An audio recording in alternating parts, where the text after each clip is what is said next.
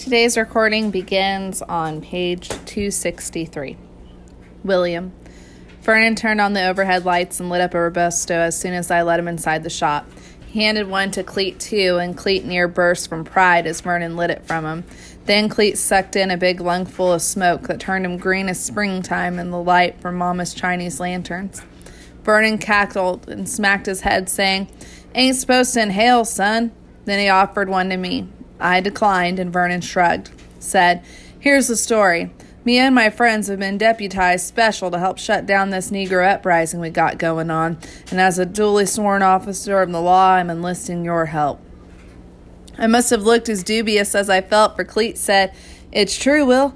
Some old guy down at the courthouse wouldn't hand over his pistol when a white deputy told him to. Next thing you know, there's guns firing and seven kinds of hell breaking loose, and all because those Greenwood boys don't know their place.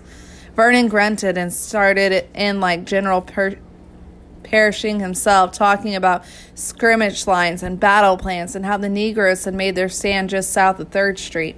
Turns out some of them fought in the war and picked up a thing or two about combat, he said. We aim to show them they've been better off learning to duck. At that, he took Mabel out of the holster on his belt and carved two more notches into her with his pocket knife. Cleet grinned and looked back and forth between me and Vernon, asking, Did I know what the notches meant? He knows, Vernon said, squinting against the wavering column of smoke from his cigar. Then he blew the filings off Mabel, said, Now we've got the ammo we came for, three of us best get moving. We got a long night ahead of us. Only I didn't want to go anywhere with Vernon and Cleet and their guns, so I said again how Pop had told me to guard the store, and Cleet insisted Pop had sent them to get me. He truly said that? I asked Cleet direct. He said for you to fetch me? Cleet's eyebrows furrowed. Well, he didn't get a chance to come right and say it for us to fetch you, he said. But that's only because we got separated once the fighting heated up which told me straight off that Pop hadn't said any such thing and that I'd been suckered into opening the shop door in the first place, though, of course, there would have been hell to pay if I hadn't. After that, Cleet yammered on about war and duty and white men needing to stand up for what was theirs. Vernon's dead eyes stayed on me until Cleet finally shut up. Then Vernon said, Listen to me and listen close, half breed. There's good Negroes and bad ones. Good ones know their place, bad ones don't. What's happening here tonight is an old fashioned purge. We're going to flush the bad ones out of Tulsa once and for all. I gave no response, for there was nothing I could think to say. Then Vernon pushed his face so close to mine that I felt the heat from the tip of his cigar against my cheek. I'll brook no cowardice, boy, he said. Now you quit pissing and moaning like a damned woman and, camp- and come fight. I thought of Joseph and Ruby then, and Angelina and her grandbabies, and knew in my heart what I believed. No, sir, Mr. Fish, I said softly. I can't do that. Clete was silent beside me. Vernon's face went white with fury. He walked to the demo machine Pop and I used to play music for customer and, casual as could be, pushed it over. Wood splintered, metal twisted. Let's try that again, Vernon said. You're going to come with us right now, or so help me God, I'll destroy every last thing in this place and tell your pa you weren't man enough to protect it from rioters. Cleet here will back me up, won't you? Cleet focused on his boots, but mumbled yes quick enough. And though the thought of Vernon running the shop was none too pleasant, it was my fear of what he'd do if he found Joseph in the back room that tipped the scales on my decision once and for all. All right, Mr. Fish, I said. I'll come. Good, Vernon muttered. Then he spun me about by the shoulders and shoved me out the door. I stopped on the sidewalk, saying I had to lock up. Then I went slow as I could, leaning my Springfield against the door, dropping the keys, pretending to, the bolt was stubborn, so that by the time I looked up and across the street, Cleet had got behind the wheel of his daddy's Cadillac and Vernon was climbing in the, to the seat beside him. Their cigars glowed red in the hot night air, and through Though darkness cloaked Vernon's features, I could still picture the smile on his face, the one saying he'd won, and I was nothing but a stupid boy. Shots sounded to the north, so many I lost count, then silence until Vernon Fish broke it. Let's go, half breed, he cried. The night's young and we've got killing to do. The Cadillac's engine growled to life. My pulse quickened, and without letting myself overthink the matter, I loosed a curse loud and vivid enough to make Vernon and Cleet spin around, mouths open in surprise. Forgot my shotgun shells, I hollered. Before either one of them could say a word to stop me, I was through the door. I had it locked in the first place. Joseph! I yelled, running to the storeroom. But there was no sign of him there, and my heart sank, worrying he'd gone out through the back. I called his name again as I swapped the door keys in my hand for the truck keys in my pocket, and just as I was about to go look for Joseph in the alley, I heard my name from the darkest corner of the room. There being no time to chat, chat, I shouted for him to follow me to the truck. Then the two of us were outside in the warm night air, running on the balls of our feet to keep our heels from clipping the concrete. I got in my side and jammed the key into the ignition, praying that the engine would catch easy. For once, the heavens listened, so that as soon as Joseph had got beside me with the passenger door shut, I hit the reverse pedal and dropped the throttle level hard. The truck bucked and squealed onto Main Street like an unbroke horse. I swung its nose north, went to neutral, stomped the clutch, and promptly felt the engine go dead. There we were, ass backwards to Vernon and Cleet, motor stalled. Cleet shouting, Vernon sputtering, the Cadillac's engine revving. I stepped on the starter. The truck's motor churned and refused to catch. The Cadillac backed towards us. I saw Vernon Fish in my rearview mirror, looking angry and exhilarated all at once. Then he caught sight of Joseph next to me and the look turned into something else altogether. At that moment, everything felt far away and quiet. I had no heartbeat, no breath. There was only the heavy night air against my damp skin and the stubborn whine of the truck's engine. I hovered in the nothingness, suspended somewhere between where I needed to be and where I was, until a bullet stripped the haze from around me. It passed by so close that the percussion of it hurt my ears. I turned and saw Vernon's hand raised, aiming Mabel's muzzle at the truck. Joseph shook my arm and screamed for me to go. I pressed the starter one more time. The engine rolled and caught and roared. I pushed the clutch in. First gear took. And finally, finally, we were moving north. Faster, Joseph said, quiet at first, but louder once Cleet got at the Cadillac moving behind us. Headlamps shone in the windscreen glass. I revved the engine high and shifted into second. Then Joseph was pointing left and saying to turn so he didn't drive straight into the battle line of white men fighting black. I did as he said at the next street, cutting hard enough that the whole trunk tilted into the turn. Our tires held the road, though, carrying us west with the twin orbs of the Cadillac's headlamps close behind. Joseph leaned forward with his hands on the dashboard and said something I couldn't hear. What? I shouted. Rain, he replied, which made no sense at all. Only it did make me think on water and how we were heading towards the Arkansas River and the long, flat stretch of road running alongside it out to Sand Springs. On a straightaway like that, the Cadillac could catch us in no time, so I banked hard right at the next street and accelerated, near bouncing out of my seat as we crossed the Frisco tracks. The Cadillac stuck tight. Then a whistle sounded loud in my ears, and Joseph said rain again, only that time I heard the T in front of it and understood he had been saying train all along, for there was a train just ahead of us on the Katy tracks coming fast. I knew I couldn't turn right because of the gun battle or left because the Cadillac would catch us, and backwards, well, that was no option at all. The Cadillac was gaining. The train whistle shrieked louder. Joseph's hand was in front of my face, pointing to the freight engine barreling towards us on our left. Stop! he screamed. Stop! Only I didn't. I mashed the throttle lever down and gasoline flowed wide open into the truck's gullet as we barreled towards the oncoming train. And its light shone blinding white into my window, and the roar of its whistle rattled my heart in its cage. Our front wheels hit the tracks and we were in the air. Then we were plunging forward, crashing nose first into the ground. The rear tires hit after hard enough so the truck bounced up and down as train cars thundered behind us in a fury of screaming metal and brakes. I eased the throttle back. Joseph slumped on the bench beside me. You're crazy, Will, he whispered. There was fear in his voice, but admiration too. I clenched my right hand into a fist and opened it wide, freeing up the muscles that had locked down on the steering wheel. Did the same with my left, and there was no denying the truth in what Joseph had said. Nice evening for a drive. I said two blocks later.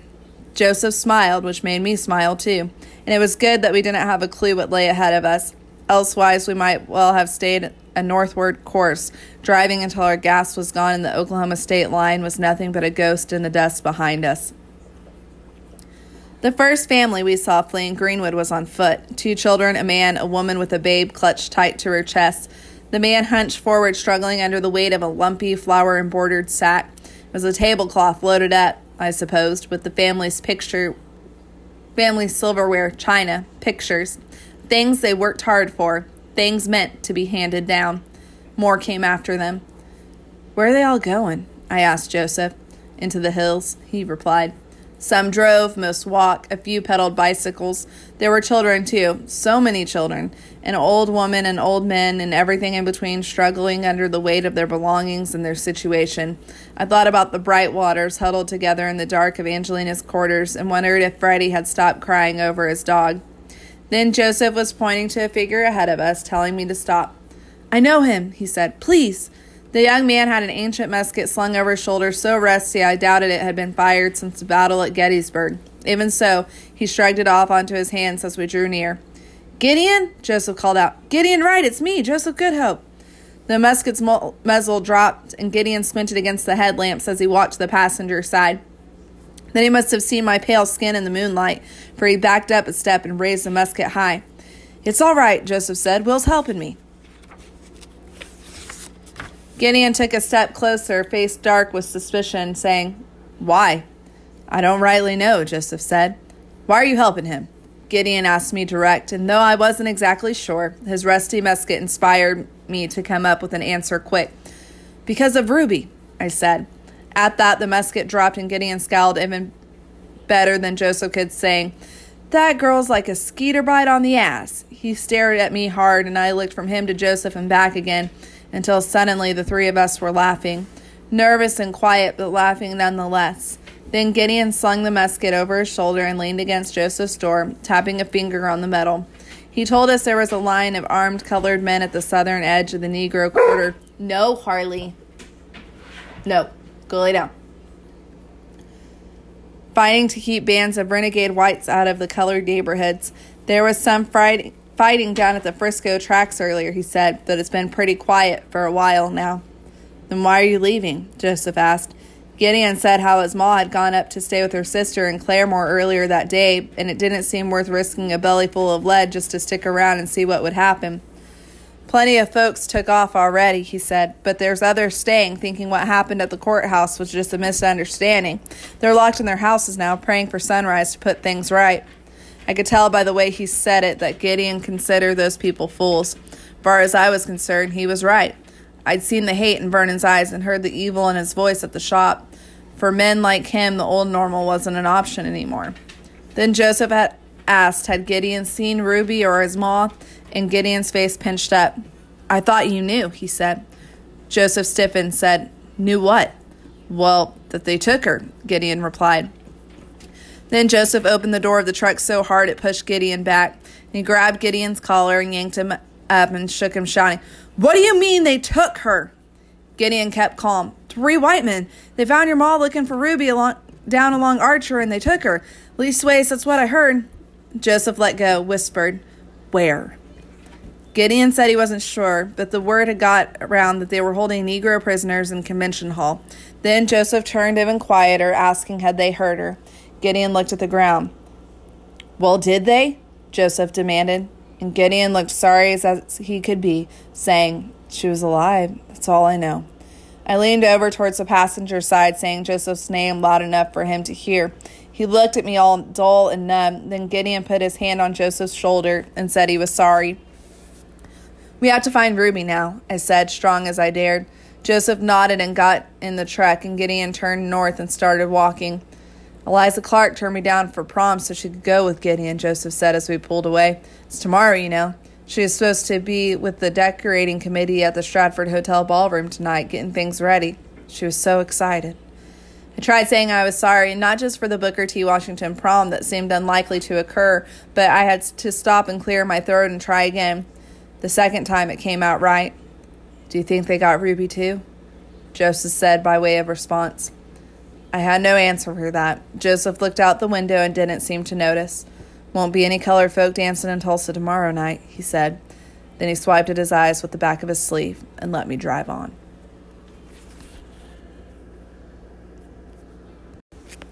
Rowan. Hello? Geneva's voice was wary when she answered the phone. It's Rowan Chase, I said. Insert awkward silence. I tried again. The one with the remains in her back house? I know who you are, she said. It's just that people don't usually call me. Which was sad and honest and perfectly Geneva. I don't have the genetic results, if that's what you're after, she said. I won't have them for at least another week. It's not, I said. Then what do you want? She didn't mention the accident or seem to have any idea I'd been there when Arvin died. I was just wondering if you had any new information, I said, about the skeleton. Nothing. Hello? Sorry, she said. There's a big hawk overhead. I'm on a dig in Tahlequah. Again, perfectly Geneva. So, is there anything new? I asked.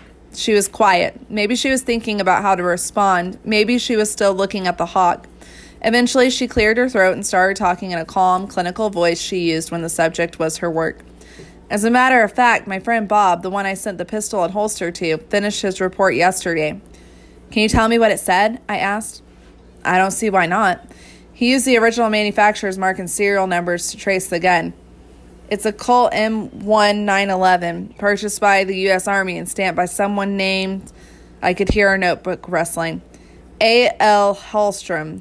He inspected military M1911s from 1916 to 1917. Bob says the gun parts were all original and the gun itself was produced in 1917. The holster was standard issue. It was stamped with initials too. No wrestling that time, just a pause. Here it is. The initials were VF. But Bob said the first letter was modified at some point after the gun was distributed. He isn't positive, but he thinks it was originally an R. He searched World War I draft registration cards, and the best match he could come up with was a Raymond Fisher from Dick Decatur, Georgia. I scribbled down what she said on an empty page at the back of my calc notebook and asked if Bob happened to mention anything out anything about Raymond Fisher coming to Tulsa. No, she said, but it's possible. He went AWOL while he was on leave for his mother's funeral in 1919 and was never found. Did she live in Tulsa? Decatur. Still, he could have been the killer, I said, more to myself than her. My hand had cramped from writing so fast, and all kinds of scenarios were playing out in my head. Or the killed, Geneva said. According to his draft card, Raymond Fisher was black. I didn't go to Arvin's candlelight vigil in Reconciliation Park that night. Part of me wanted to be around other people who cared that he died, but another part knew the funeral the next day would be hard enough. So while people gathered in Greenwood to remember him, I sat on one of the chaise lounges by our pool, listening to peepers and staring west at the glow of the refinery lights along the Arkansas. Their flare stacks were dark. Some nights flames shot out, burning off waste overflow. I used to pretend those stacks were dragons breathing fire into the night when I was little. I knew better. My father was an oilman, after all. But even as a kid, I'd liked the idea of dragons better than the thought of burning petrochemical waste. Dad came out after a while and lay down on the chaise beside me. How you doing, kiddo? Okay, I said. Cloudy tonight. It was a nothing comment. Dad isn't usually big on chit chat unless he's working his way up to something bigger. I knew the best thing to do was ignore the small talk and let him go on to the big reveal on his own. That night, it didn't take long. Your mother just got a call from her friend at the district attorney's office. They haven't announced it yet, but they're not charging Jerry Randall. They're calling it self defense.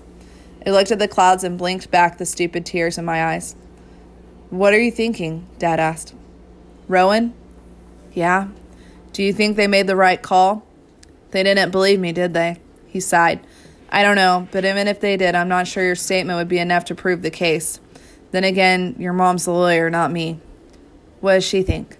You'd have to ask her, but one thing I do know is that she believes you, and so do I. A train whistle sounded up where the tracks crossed Peoria. Are you okay, kiddo? As okay as I can be, I said. We sat there for a while looking west until a column of flames flared up into the western sky. One of your dragons is awake, Dad said. There's no such thing as dragons, Dad. Don't be so sure, he said softly. Then he left me alone to stare at the sky, imagining the flames were for Arvin, wishing dragons were real after all. There hadn't been any public announcement about Arvin's funeral, so the size of the crowd at the cemetery surprised me. Let's stay in the car, Mom said. You can watch from here. Some of the people were from the clinic. A few more looked like they might have known Arvin from the street. Other than that, everyone was a stranger. They were black mostly and went from a to- toddler in a miniature three piece suit all the way up to an ancient jelly bean of a woman pushing a walker in front of her. Who are they? I asked. Mom looked out the window. Family, folks he grew up with. I watched people get out of the, their cars and walk slowly to the fresh grave. It was my fault. I was surprised. I'd never stopped to think that just because Arvin lived on the street, it didn't mean there were, weren't people who loved him. There were no reporters in the crowd, though, or anyone else who looked obviously out of place. I want to be with them, I said. Mom and Dad traded a quick look of parental concern. Then Mom dug out her lipstick for a fresh coat, and Dad got out to open my door. True waved when he saw me. Mom excused herself to go say hello to Dr. Woods. Once the service started, Mom, Dad, Mom and Dad stayed at my side. Through the pastor's homely, the kind words and memories from childhood friends. The last person to speak was a short woman in a dark blue suit and a peacock feathered hat who turned out to be Arvin's Aunt Tilda. Her eyes stayed dry, but by the time she was done, the rest of us were a mess. Afterwards, True came over to say hello and offered to drive me to the reception in his boat sized Cadillac. I can bring her home too, he told mom and dad. It's really no problem. They gave each other the look again, but I could tell they were, they were relieved not to have to go. I'm good with that, I said. Mom asked if I had my phone, which was like asking if I'd remember to bring both kidneys. Then she and Dad took off, and True drove me to his house. And even though we barely said a word to each other, there was nothing uncomfortable about it. We ended up in Brady Heights, an old neighborhood that had just been wide enough and just far enough away from Greenwood to escape burning in the riot. Home sweet home, he said, swinging the caddy into the driveway of a yellow bungalow with a magazine worthy garden. Welcome to Mama Ray's. For the record, my knowledge of gardening begins and ends with the name of the guy who does ours. But even I could tell that True's front yard was something special. There were flowers everywhere and bushes, plumed prairie grasses, and trees with blooms cascading from their tops like Fourth of July fireworks. Inside, the house was like one of those reconstructed historical rooms at the Smithsonian. The purple velvet sofa and chairs were old and formal. The floor and tables were made of dark, heavy wood the lamps looked like they'd been around since electricity was invented. And there was an abundance of doilies. Seriously, they were everywhere. Mama Ray? True hollered. Be right there, came a voice from the kitchen. Based on the garden and the furniture, I was expecting a rosy cheeked, unscarred, grandmotherly version of True. I was way, way wrong. For one thing, Mama Ray was black, and as far as I knew, True wasn't. Plus, she wasn't even that old 40, maybe 45, with a short sleeved gray silk shirt that showed off seriously ripped arms. Her hair was in a medium length afro pushed back off, back off her forehead with a silver headband. The surprise must have shown on my face. You did it again, didn't you? she said. True grinned like he'd just pulled off the best prank in the world. Shame on you, Truman. Mama Ray smacked his shoulder, then shook my hand with both of hers. He does that sometimes, lets people think I'm his mother just to see their reactions, but he ought to know better after everything we've been through. Aw, she likes it when I tease her, True said. Then he got all fake serious. For the record, Rowan, Mama Ray didn't give me my life, but she did save it. That's not true, Mama Ray told me. Truman saved himself. True got serious for real then. Mama raised the youth pastor at Grace Emanuel, he said. I used to go to their Tuesday soup kitchen. Took three months of sitting next to me while I ate grilled cheese and sandwiches and tomato soup, but she finally talked me into rehab. Gave me her spare bedroom when I got out, too. If it weren't for Ray, I'd have been back out on the streets and using again inside of a week. Mama Ray smiled. We all make choices. I just gave you a few options that hadn't been available before. A car door slammed inside. Voices carried in from the driveway. Truman, sit this poor girl down before everyone arrives, Mama Ray said. She looks wrung out. True led me to a love seat. Mama Ray opened the front door and let in Dr. Woods and a stiff looking black woman in a black suit. Mo- both of them hugged Mama Ray like they'd known her forever and started toward me. True kept behind them, mouthing something I couldn't make sense of. Then I noticed the bottle of Diet Coke in the unfamiliar woman's hand and smiled. I'd finally spotted the mythical Janice who, as it turned out, was very sweet and apologized for not introducing herself at the clinic. I meant to, she said. There's just always so much to do. Dr. Woods put an arm around her shoulders and squeezed. Janice is a miracle worker. We couldn't survive without her. Then she asked about my symptoms, how I was doing, and said I could call her if I needed anything. More people came after that, lots more. The ones who knew me said hello, the ones who didn't, I watched. At one point, there were so many bodies steaming in, arms full of hams and casseroles and desserts, that Mama Ray just threw open the door and got out of their way. And it hit me then that, for the first time in a long time, I was in a room full of people whose skin looked like mine school, the country club, Utica Square, the Brady, and most of the places I went, I stood out. Yes, dad was white, but mom wasn't, which meant that to the rest of the world, I was black. At Mama Ray's, I wasn't the awkward line in a poem. I fit the meter. I rhymed. And suddenly I was breathing deeper than I had since Saturday. Mourners sniffled and hugged and talked quietly. I liked that some of them wore bright colors. One woman had a green pa- pantsuit and a scarlet hat. Another had chosen. Oh no. Another had chosen a flowered dress and support stockings that stopped at her knees. Arvin's Aunt Tilda was one of the last people to arrive. She zeroed in on True straightway and pushed through the crowd, using the pie carrier in her hands to nudge people out of her way. When she got there, she hugged him, holding on so she could speak straight into his ear. True pointed to me, and Aunt Tilda raised uh, you stay right there, young lady, index finger before she disappeared into the dining room with a pie. What? I mouthed at True. He gave me an eyebrow wiggle and went to greet people with Mama Ray. Next thing I knew, Aunt Tilda was on the love seat beside me. Hello, Rowan, she said. I'm Tilda. It's good to meet to know you. Guilt, frustration, and helplessness started up a nasty free for all in my chest, and the headache I'd been fighting all day thumped with my pulse. This woman had loved Arvin. By failing him, I'd failed her too. So sorry for what happened. I choked out.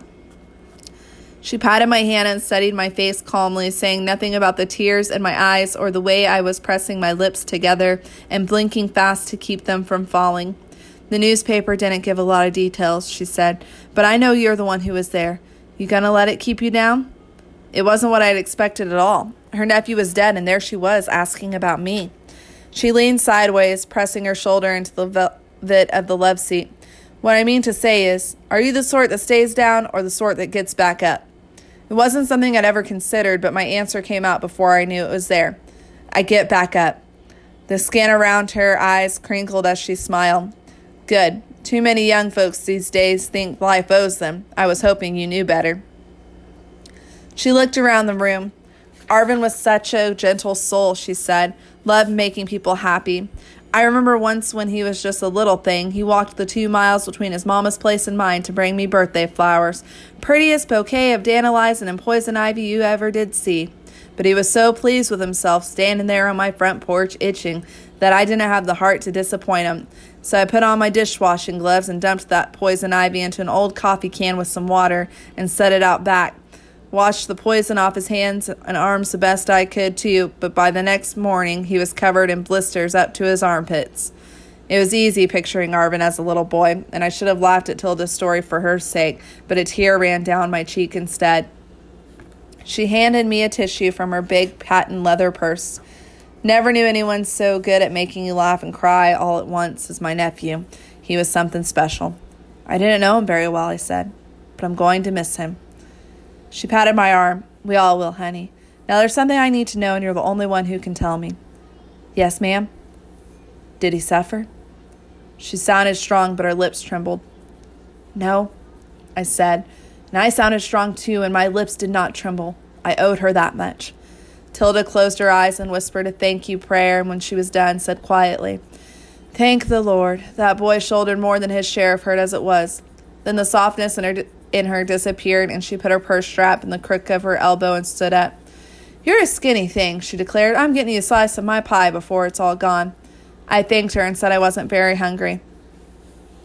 Oh, you don't want to miss out on my pie. Took me 40 years to pry that recipe out of my friend Opal's hands. It was her grandmama's. She winked at me. Best peach pie you ever had.